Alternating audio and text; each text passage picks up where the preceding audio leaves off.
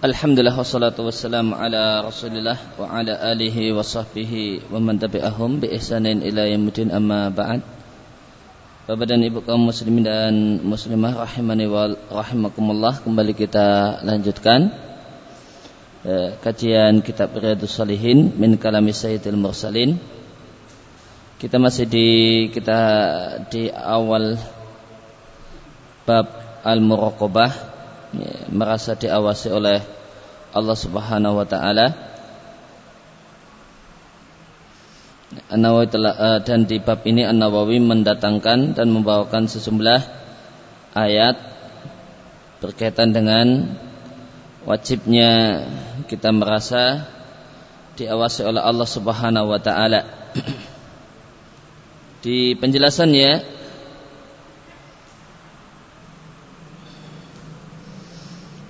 Maka poin terakhir yang kemarin kita bahas bahasanya Allah Subhanahu wa taala dekat dengan hambanya meskipun zatnya ada di atas sana.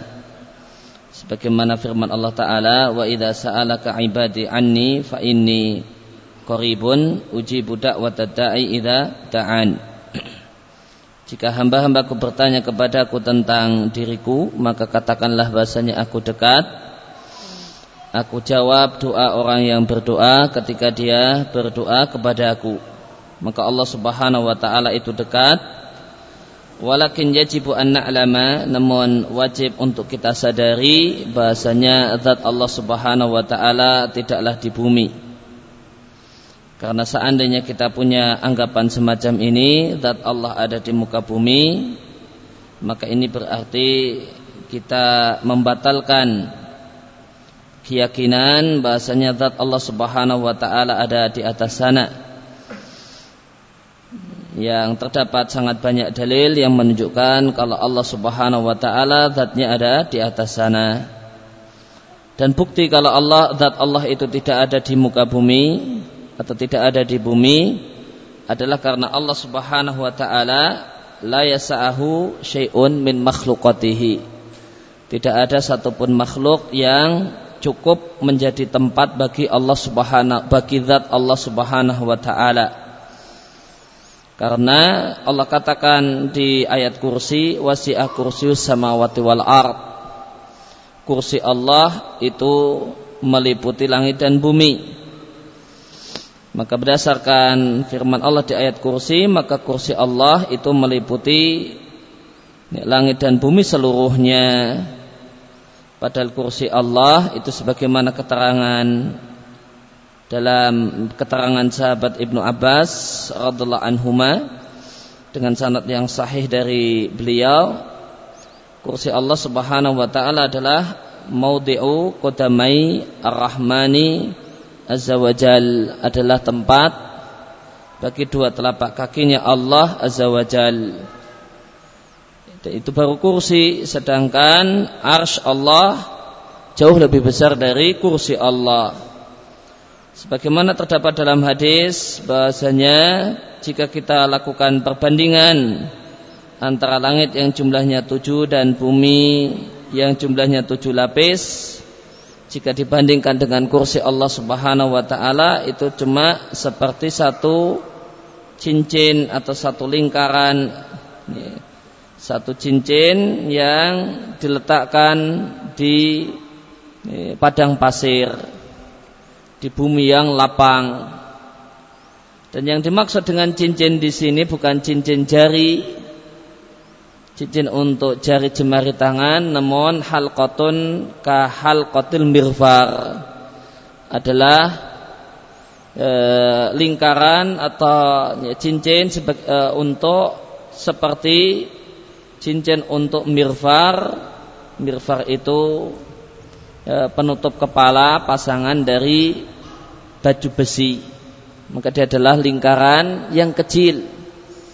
Ini bukan cincin dalam artian cincin jari yang lebih besar. Namun dia cuma sekedar e, besi yang ling, ya, berbentuk melingkar yang kecil yang diletakkan di tanah yang lapang. Falatin la ardi maknanya makanin mutasain tempat yang lapang. Maka perbandingan antara cincin ini dengan tanah yang lapang sama dengan laisat bisyai tidak ada apa-apanya. Kemudian lanjutannya hadis. Tadi perbandingan antara langit dan bumi dengan kursi. Kemudian lanjutannya hadis dan perbandingan antara ars Allah Subhanahu wa taala dengan kursi adalah sebagaimana perbandingan tanah yang luas tadi dengan cincin tadi. Jika demikian perbandingan antara ars dengan kursi dan kursi dengan langit dan bumi, fama baluka bil khaliqi jalla wa ala, maka bagaimanakah dengan Allah sang pencipta? Jika demikian, jika kita mengetahui hal ini, maka Allah sang pencipta subhanahu wa ta'ala tidak mungkin zatnya ada di bumi. Karena tidak ada satupun makhluk yang cukup sebagai tempat bagi zat Allah subhanahu wa ta'ala. Karena Allah subhanahu wa ta'ala terlalu besar untuk bisa adanya satu makhluk yang meliputinya atau adanya satu makhluk yang menjadi tempat bagi zatnya. Meskipun demikian, meskipun Allah ada di atas sana, namun wa ma'akum aina kuntum. Namun Allah Subhanahu wa taala dia bersama kalian di mana saja kalian berada yaitu ini, pengetahuan Allah, penglihatan Allah itu ber, uh, Allah mengetahui apa pun yang kita lakukan dan di mana pun kita melakukannya. Berkaitan dengan hadis tentang perbandingan langit dan bumi dengan kursi dan kursi dengan arsh, hadis ini disebutkan di catatan kaki, disebutkan oleh Al-Hafidh Ibnu Kathir di tafsirnya dan kata Ibnu Kathir diatkan oleh Abu Bakar Ibn Mardaweh. Demikian juga diatkan oleh Ibnu Jar atau Bari di tafsirnya dan hadis ini dinilai sahih oleh Al-Albani lituruqihi karena banyaknya jalur-jalurnya itu sahih li ghairihi. Kemudian e, berkaitan dengan ma'iyah kebersamaan Allah terhadap makhluk, terhadap manusia, maka perlu diketahui bahasanya kebersamaan e, kebersamaan Allah dengan makhluk itu terbagi menjadi beberapa bagian sesuai dengan e, rentetan kalimat dalam dalil dan berbagai macam indikator yang ada. Kesimpulannya eh, kebersamaan Allah dengan manusia itu ada tiga macam. Yang pertama adalah kebersamaan Allah yang maknanya adalah al-ihatah bil khalqi ilman wa kudratan wa sultanan wa tadbiran.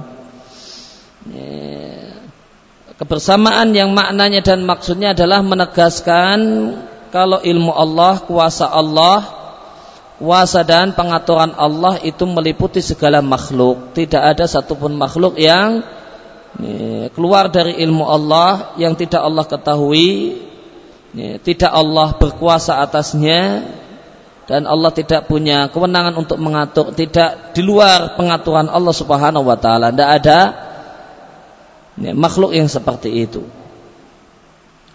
Namun semuanya Allah ketahui, semuanya Allah atur. Itu kebersamaan Allah jenis yang pertama. Contohnya kita jumpai dalam firman Allah di surat Al-Hadid ayat yang keempat, wa ma'akum aina makuntum. Dan Allah bersamamu di mana saja kalian berada. Mau menegaskan bahasanya ilmu Allah demikian luas. Tidak ada satupun hal yang tidak Allah ketahui. Contoh yang lain di surat Al-Mujadilah, mayakunu min najwa thalathatin illa huwa rabi'uhum. Tidak ada tiga orang yang berbisik-bisik kecuali Allah mengetahuinya. Tidak ada orang yang lima orang yang berbisik-bisik illa huwa sadisuhum kecuali juga Allah mengetahuinya. Wala adna min dzalika wal aktsara illa huwa ma'ahum dan tidak ada jumlah yang kurang dari itu, kurang dari tiga atau lebih dari itu, lebih dari lima kecuali Allah pun mengetahui bisik-bisik apa yang terjadi di antara mereka. Ini makna yang pertama atau jenis pertama dari kebersamaan Allah dengan manusia. Kemudian jenis yang kedua, kebersamaan Allah dalam pengertian at-tahdid wal indar. Mengandung muatan pesan, ancaman dan menakut-nakuti. Sebagaimana firman Allah Ta'ala, yastaghfuna minan nasi wa la minallah. Mereka menyembunyikan diri dari manusia karena malu dengan manusia dan mereka tidak merasa malu kepada Allah. Wa wa ma'ahum itubayituna ma la yaghdha minal qaul. Padahal Allah Subhanahu wa taala itu bersama mereka ketika mereka sembunyikan perkataan yang tidak Allah ridai. Wa kana Allah bima ya'maluna muhita dan Allah meliputi segala sesuatu yang mereka lakukan. Maka di surat An-Nisa ayat yang 108 Allah menegaskan kalau Allah bersama orang-orang yang memiliki perkataan-perkataan yang buruk. Nah, kebersamaan di sini maknanya adalah ancaman. Bukan hanya sekedar Allah tahu rencana buruk apa yang mereka bicarakan. Namun mengandung makna ancaman wa ingdar dan menakut-nakuti. Menakut-nakuti mereka yang menyembunyikan perkataan yang tidak Allah ridai, yang perkataan ini mereka sembunyikan dan mereka tidak ingin diketahui oleh manusia. Mereka mengira Allah tidak tahu wallahu subhanahu alimun bikulli syai' Padahal Allah mengetahui segala sesuatu. Kemudian kebersamaan Allah jenis yang ketiga adalah kebersamaan Allah yang maknanya adalah an-nasru wa ta'yidu wa tathbitu. Adalah maknanya adalah menolong, mendukung dan meneguhkan atau makna-makna semisal itu. Hal ini kita jumpai semisal dalam firman Allah di surat An-Nahl 128, "Innallaha ma'alladzina taqaw walladzina hum muhsinun." Sesungguhnya Allah bersama orang-orang yang bertakwa dan bersama orang-orang yang berbuat baik. Yang dimaksud kebersamaan di sini bukan menakut-nakuti, ya, namun kebersamaan di sini artinya Allah menolong dan membantu mereka. Demikian juga firman Allah Ta'ala Fala tahinu ila salmi Wal antum a'launa Maka janganlah kalian merasa hina Janganlah kalian mengajak orang kafir untuk ya, Damai ya, Untuk berdamai dalam perang Manakala kaum muslimin dalam kondisi ya, Menang Dalam kondisi ya, ya, dalam posisi yang kuat. Wa antumul a'launa sedangkan kalianlah orang-orang yang lebih mulia. Wallahu ma'akum dan Allah bersama kalian. Wala yatirakum a'malakum dan Allah tidak akan menghapus amal-amal kalian. Dan masih terdapat banyak ayat yang mengandung makna ini ya, maka terkadang Allah mengatakan Allah bersama seseorang dan maknanya adalah Allah menolong dan membantunya. Nah untuk ma'iyah atau kebersamaan Allah jenis yang ketiga ya, Maka kebersamaan Allah jenis yang ketiga ini ada dua macam Terkadang kebersamaan tersebut dikaitkan dengan orang-orang yang memiliki kriteria tertentu Dan terkadang kebersamaan tadi tertujukan kepada person-person tertentu. Contoh kebersamaan Allah dalam artian menolong orang-orang tertentu karena dia memiliki sifat dan kriteria tertentu. Dalam firman Allah tadi di surat An-Nahl 128, Allah bersama orang-orang yang bertakwa dan bersama orang-orang yang berbuat baik. Maka siapa saja yang bertakwa, Allah bersamanya. Siapa saja yang minal muhsinin termasuk orang-orang yang berbuat baik Allah bersamanya. Ya, maka kebersamaan ini adalah kebersamaan dengan kriteria tertentu. Maka setiap orang yang memenuhi kriteria tersebut, maka Allah bersamanya. Kemudian ada kebersamaan Allah dalam artian pertolongan dan bantuan Allah yang tertuju kepada individu-individu tertentu. Contohnya firman Allah Ta'ala di surat At-Taubah ayat yang ke-40 Ila suruhu jika kalian tidak menolongnya Muhammad sallallahu alaihi wasallam maka sungguh Allah telah menolongnya ketika akhajahul ladina kafaru ketika orang-orang kafir yaitu orang-orang kafir Mekah mengusir beliau. Maka di sini Allah menegaskan bahasanya hijrahnya Nabi ke Madinah statusnya adalah terusir.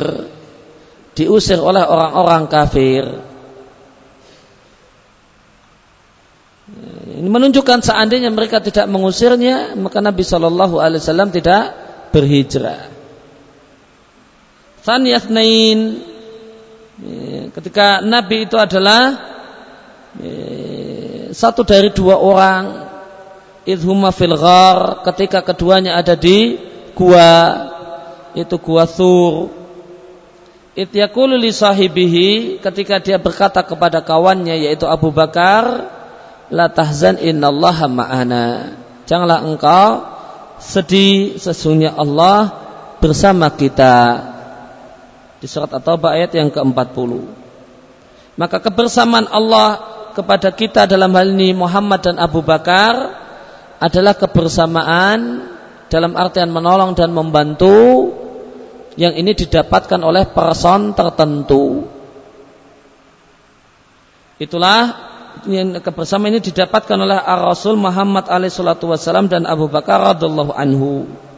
Ketika keduanya dalam gua Tatkala Abu Bakar berkata kepada Rasul sallallahu alaihi wasallam, "Baik Rasulullah, seandainya salah satu mereka mau melihat dua telapak kakinya, niscaya mereka akan melihat kita." Karena orang-orang Quraisy ketika itu mengejar dan mencari Rasul sallallahu alaihi wasallam dan Abu Bakar radhiallahu anhu bikuli jiddin dengan segala kesungguhan tidak ada satupun gunung kecuali mereka daki dan mereka cek ada Muhammad dan Abu Bakar ataukah tidak. Tidak ada satupun lembah kecuali mereka turuni untuk memastikan di situ ada Muhammad ataukah tidak. Dan tidak ada padang pasir kecuali mereka akan eh, tidak ada satupun tempat terbuka kecuali mereka akan eh, juga mencari mencari tahu apakah di tempat itu ada Muhammad ataukah tidak. Dan mereka telah umumkan siapa yang bisa me, membawa Rasul alaihi salatu wasallam dan Abu Bakar maka akan diberi hadiah 200 ekor unta. 100 ekor unta eh, itu adalah eh, harga untuk membawa seorang Muhammad dan 100 ekor unta yang lain untuk Abu Bakar. Maka orang pun bercapek-capek untuk bisa mendapatkan hadiah besar tersebut. Ini. Maka kalau satu ekor onta itu 8 juta misalnya, maka ya, satu dapat satu sudah dapat ya, 800 juta. Gimana kalau bisa dapat dua? Maka tentu hadiah yang sangat menggiurkan. Ya maka orang pun berburu ingin mendapatkan hadiah tersebut dan mereka pun bercapek-capek karenanya mencari uh, Nabi dan Abu Bakar. Akan tapi Allah Subhanahu wa taala bersama keduanya. Dan sampai ketika itu ketika Nabi dan Abu Bakar bersembunyi di Gua Thur, mereka orang-orang yang mencari Nabi dan Abu Bakar sudah berdiri di depan pintu gua. Sudah berdiri di depan pintu gua Thur. Ya, karena posisinya mereka sudah berdiri, maka Abu Bakar berkata kepada Nabi, seandainya salah satu dari mereka itu melihat kakinya, ini saya dia akan melihat kita, wahai Nabi. Ini diucapkan dengan penuh ketakutan, dengan penuh kekhawatiran. Maka Rasul alaihi salatu wasallam menghibur Abu Bakar dengan mengatakan la tahzan innallaha ma'ana Fama dhannuka bithnaini Allahu thalithuhuma. Janganlah engkau bersedih, janganlah engkau gelisah, takut dan khawatir. Sesungguhnya Allah bersama kita. Apa pendapatmu terhadap dua orang yang Allah adalah ketiganya, yang Allah bersamanya? Tentu akan aman dan selamat. Artinya uh, maka kalau Allah Subhanahu wa taala bersama kita, maka maknanya Allah yaghlibahuma ahadun. Tidak ada satupun yang bisa mengalahkan keduanya. Tidak ada satupun yang bisa menangkap keduanya. Wa fi'lan dan demikianlah realitanya. Hadzal ladzi hasal inilah yang terjadi. Mereka meskipun sudah ada di depan, berada di depan pintu gua, mereka tidak melihat Abu Bakar dan Nabi ma'adamil mani. Padahal ketika itu tidak ada faktor penghalang yang menghalangi mereka untuk melihat Nabi dan Abu Bakar. Karena pada saat itu yang benar tidak ada sarang burung. Sebagaimana yang diyakini oleh sebagian orang, tidak ada sarang burung. Tidak pula ada hamama, tidak pula ada burung merpati yang berada di gua tersebut. Tidak pula ada e, pohon yang tumbuh di depan pintu gua. Pintu gua itu bersih, tidak ada sarang burung, tidak ada merpati. Ma, namun tidak ada yang menghalangi untuk melihat Abu Bakar dan Nabi kecuali inayatullah azza wajal. Kecuali perhatian Allah azza wajal untuk keduanya. Lianna Allah ma'ahuma karena Allah Subhanahu wa taala bersama keduanya. Ya, berkaitan dengan masalah cerita hijrahnya Nabi ke kota Madinah ya, saat Nabi di Thur dan orang-orang kafir ada di pintu gua maka ada sebagian orang yang berkeyakinan Nabi itu selamat gara-gara pada saat itu sebelum mereka beberapa saat sebelum pasukan orang Quraisy ini datang, Allah kirimkan burung merpati yang membuat sarang di depan pintu gua ya, dan bertelur ya, dan ada telur di sarang tersebut. Kemudian Allah kirimkan tumbuh-tumbuhan yang tumbuh dengan cepat menutupi pintu gua ya, dan lebat. Ya, Pintu gua ditutupi oleh tetumbuhan, tumbuhnya dengan cepat, super cepat, karena orang kafir mau datang, dan tumbuhan tersebut lebat, menutupi pintu gua. Demikian ada cerita yang beredar semacam itu. Nah, ketika orang-orang Quraisy ini sampai ke pintu gua Thur, maka menurut cerita yang cukup beredar, setelah sampai di depan pintu gua mereka ya, berpikiran tidak mungkin Nabi di sini ya, karena di sana ada pintu gua ada tumbuhan yang demikian lebat kalau ada orang lewat tentu sudah terinjak-injak nah, nah ini tidak ada tidak ada yang masih ya, demikian lebat kemudian ketika mereka intip pintu gua tersebut yang terlihat adalah sarang burung merpati. Di situ ada merpati sedang mengerami telurnya. Ya, maka mereka kalau ada orang, ah, ini burung ini tentu sudah pergi. Ya, akhirnya mereka berkeputusan, ah, ini Muhammad tidak mungkin di sini. Hanya mereka tinggalkan gua Demikian cerita yang cukup beredar berkaitan dengan hijrahnya Nabi Shallallahu Alaihi Wasallam dan riwayat tentang cerita tersebut adalah riwayat yang lemah. Oleh karena itu yang benar sebagaimana tadi kita bacakan saat Nabi ada di Gua Thur dan pasukan Quraisy datang di depan pintu gua, gua itu tidak ada tumbuhan ya, di pintunya. Tidak ada di dekat pintu gua atau di bagian sedikit agak bagian dalam gua tidak ada sarang burung, tidak ada merpati. Karena riwayatnya taif. Sehingga yang benar adalah sebagaimana perkataan Abu Bakar. Karena tidak ada tetumbuhan, tidak ada pepohonan. Seandainya mereka melirik kakinya, mereka lihat kita. Namun uh, kenapa mereka tidak melihat Nabi? Semata-mata pertolongan Allah, Allah palingkan hati-hati mereka. Tiba-tiba mereka berkeputusan, ah orangnya tidak ada di sini, padahal sudah sampai pintu gua, mereka tidak cek gua tersebut, karena Allah palingkan hati mereka. Maka sebabnya adalah semata-mata pertolongan Allah. Sebabnya Nabi dan Abu Bakar itu selamat bukan karena sebab rumputan dan tetumbuhan di pintu gua ataupun uh, uh, sarang burung merpati, dan semata-mata pertolongan Allah Subhanahu wa taala.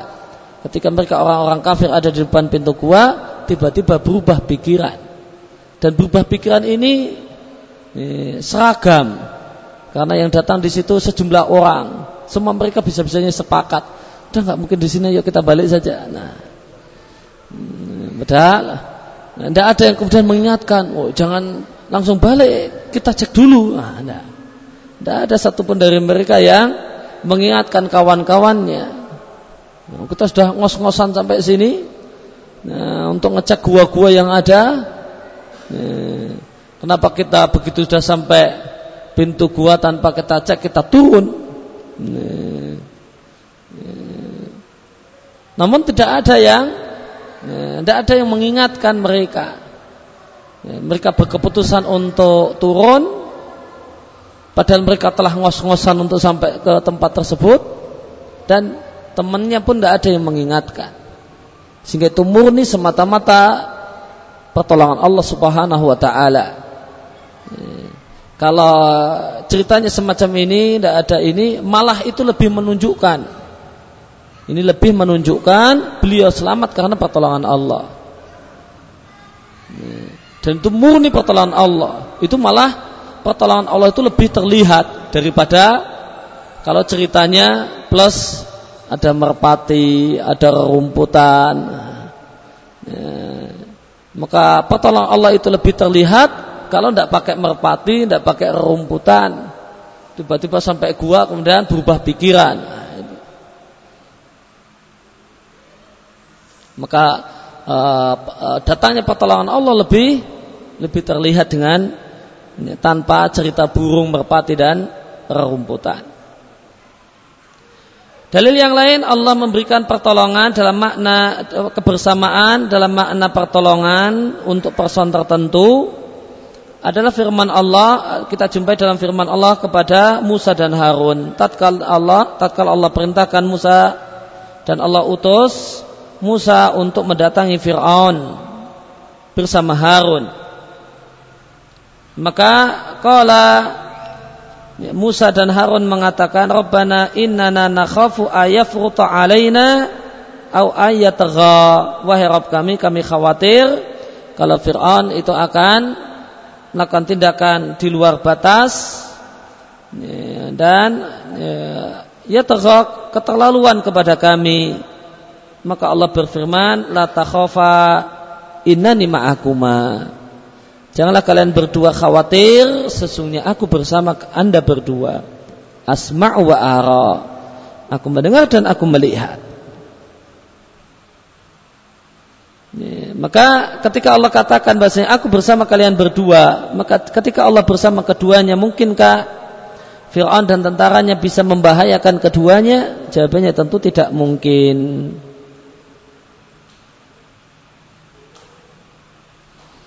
Fahada ma'iyya uh, khasatun wa muqayyadun bil bil ain. Maka ini adalah kebersamaan Allah yang bersifat khusus. Kepada person tertentu dan person tersebut itu mendapatkan pertolongan karena bil ain karena personnya bukan karena sifat-sifat tertentu yang ada pada person tadi. Maka ringkasnya tadi telah sebagian telah disampaikan kebersamaan Allah dalam makna pertolongan dan bantuan. Itu ada yang tertujukan pada person tertentu karena dia memiliki sifat tertentu. Dan ada yang tertujukan kepada person tertentu karena semata-mata personnya. Al-muhim kesimpulannya kita punya kewajiban untuk beriman. Bahasanya zat Allah bahasanya Allah Subhanahu wa taala bersama makhluk akan tapi zat Allah di atas arsy-Nya dan tidak ada satupun yang semisal dengan Allah dalam sifat-sifatnya. Tidak ada eh, eh, semisal tidak ada demikian pula yang mendekati semisal pun tidak ada.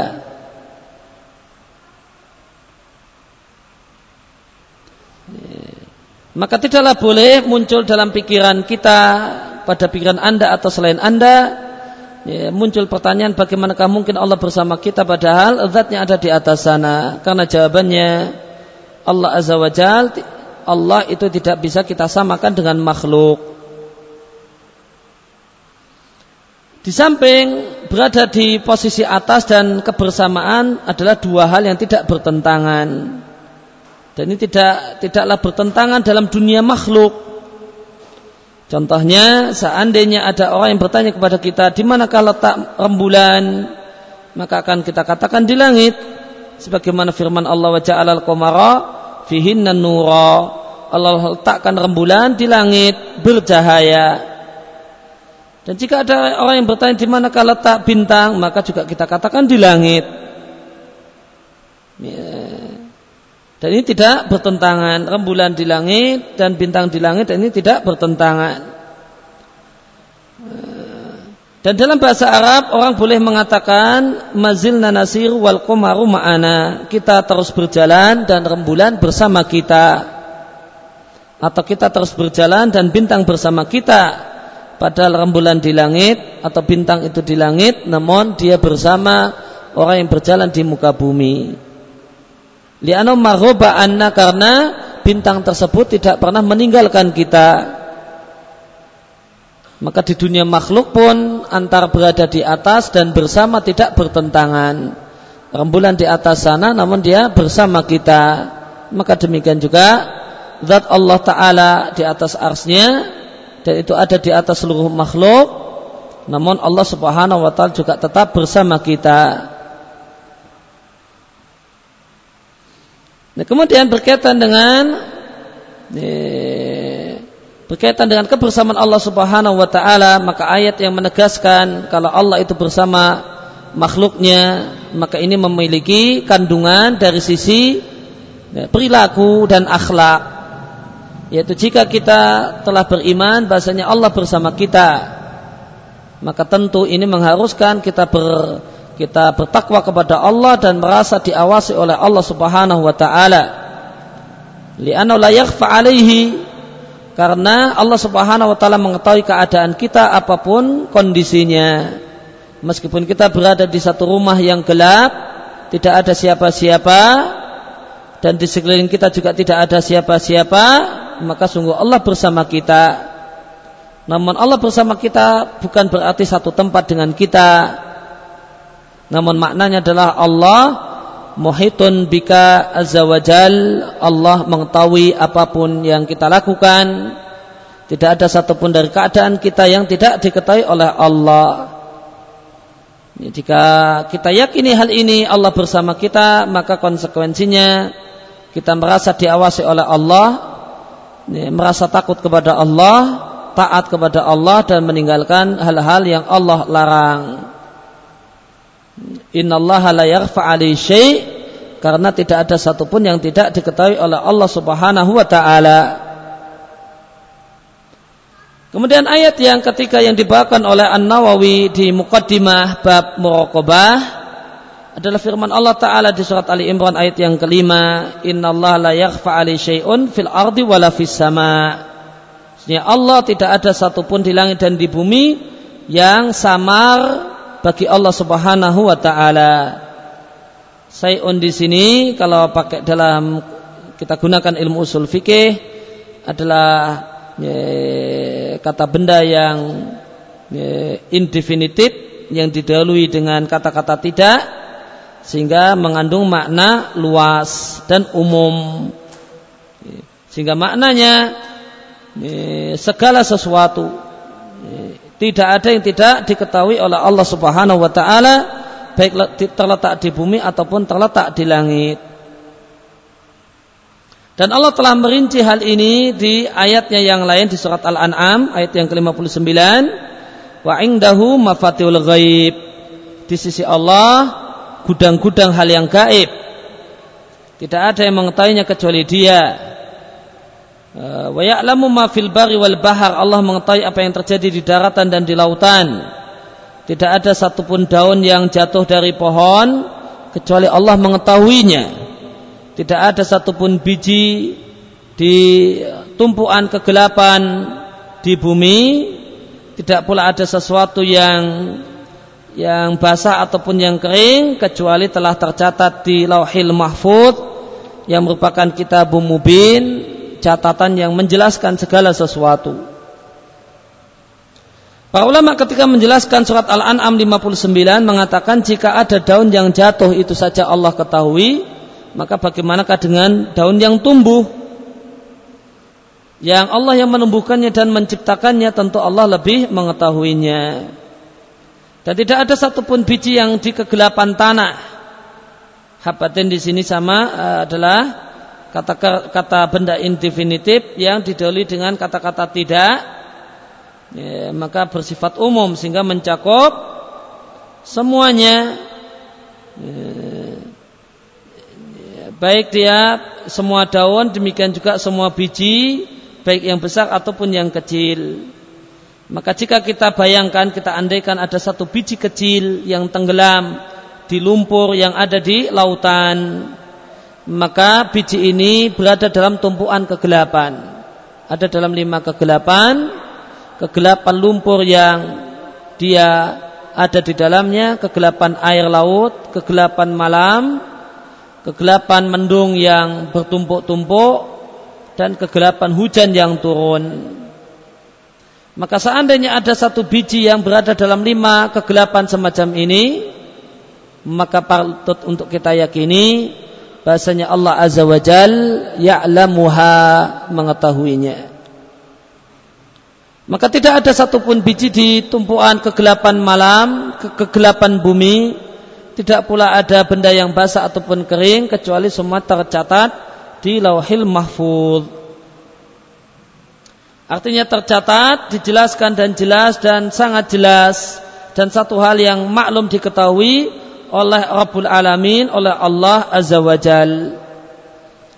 Dan jika demikian, maka jika Allah adalah zat yang demikian luas ilmunya semacam ini, maka menjadi kewajiban orang yang beriman kepada Allah untuk merasa diawasi oleh Allah Subhanahu wa taala dan merasa takut kepada Allah ketika dia sendirian di kamar sebagaimana dia merasa takut ketika berada di tempat yang di situ terdapat banyak orang di masjid atau yang lainnya bahkan orang yang mendapatkan orang yang betul-betul mendapatkan taufik adalah orang yang ketika sendiri rasa takutnya kepada Allah jauh lebih besar dan lebih kuat daripada rasa takutnya ketika dia berada di tempat yang umum. Karena rasa takut kepada Allah ketika sepi dan sendiri dan tidak ada siapa-siapa itu rasa takut kepada Allah yang lebih lebih berkualitas, lebih lebih unggul kadar keikhlasannya. Karena tidak ada yang lainnya.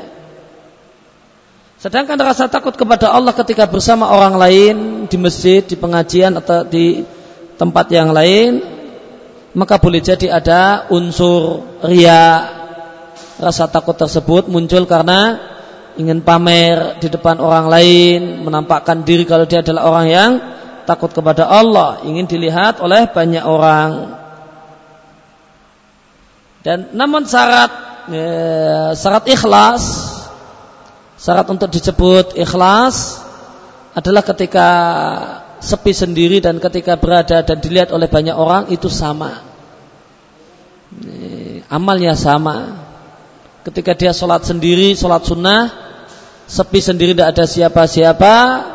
Dengan sholat sunnah ketika dilihat oleh banyak orang lain, maka sama.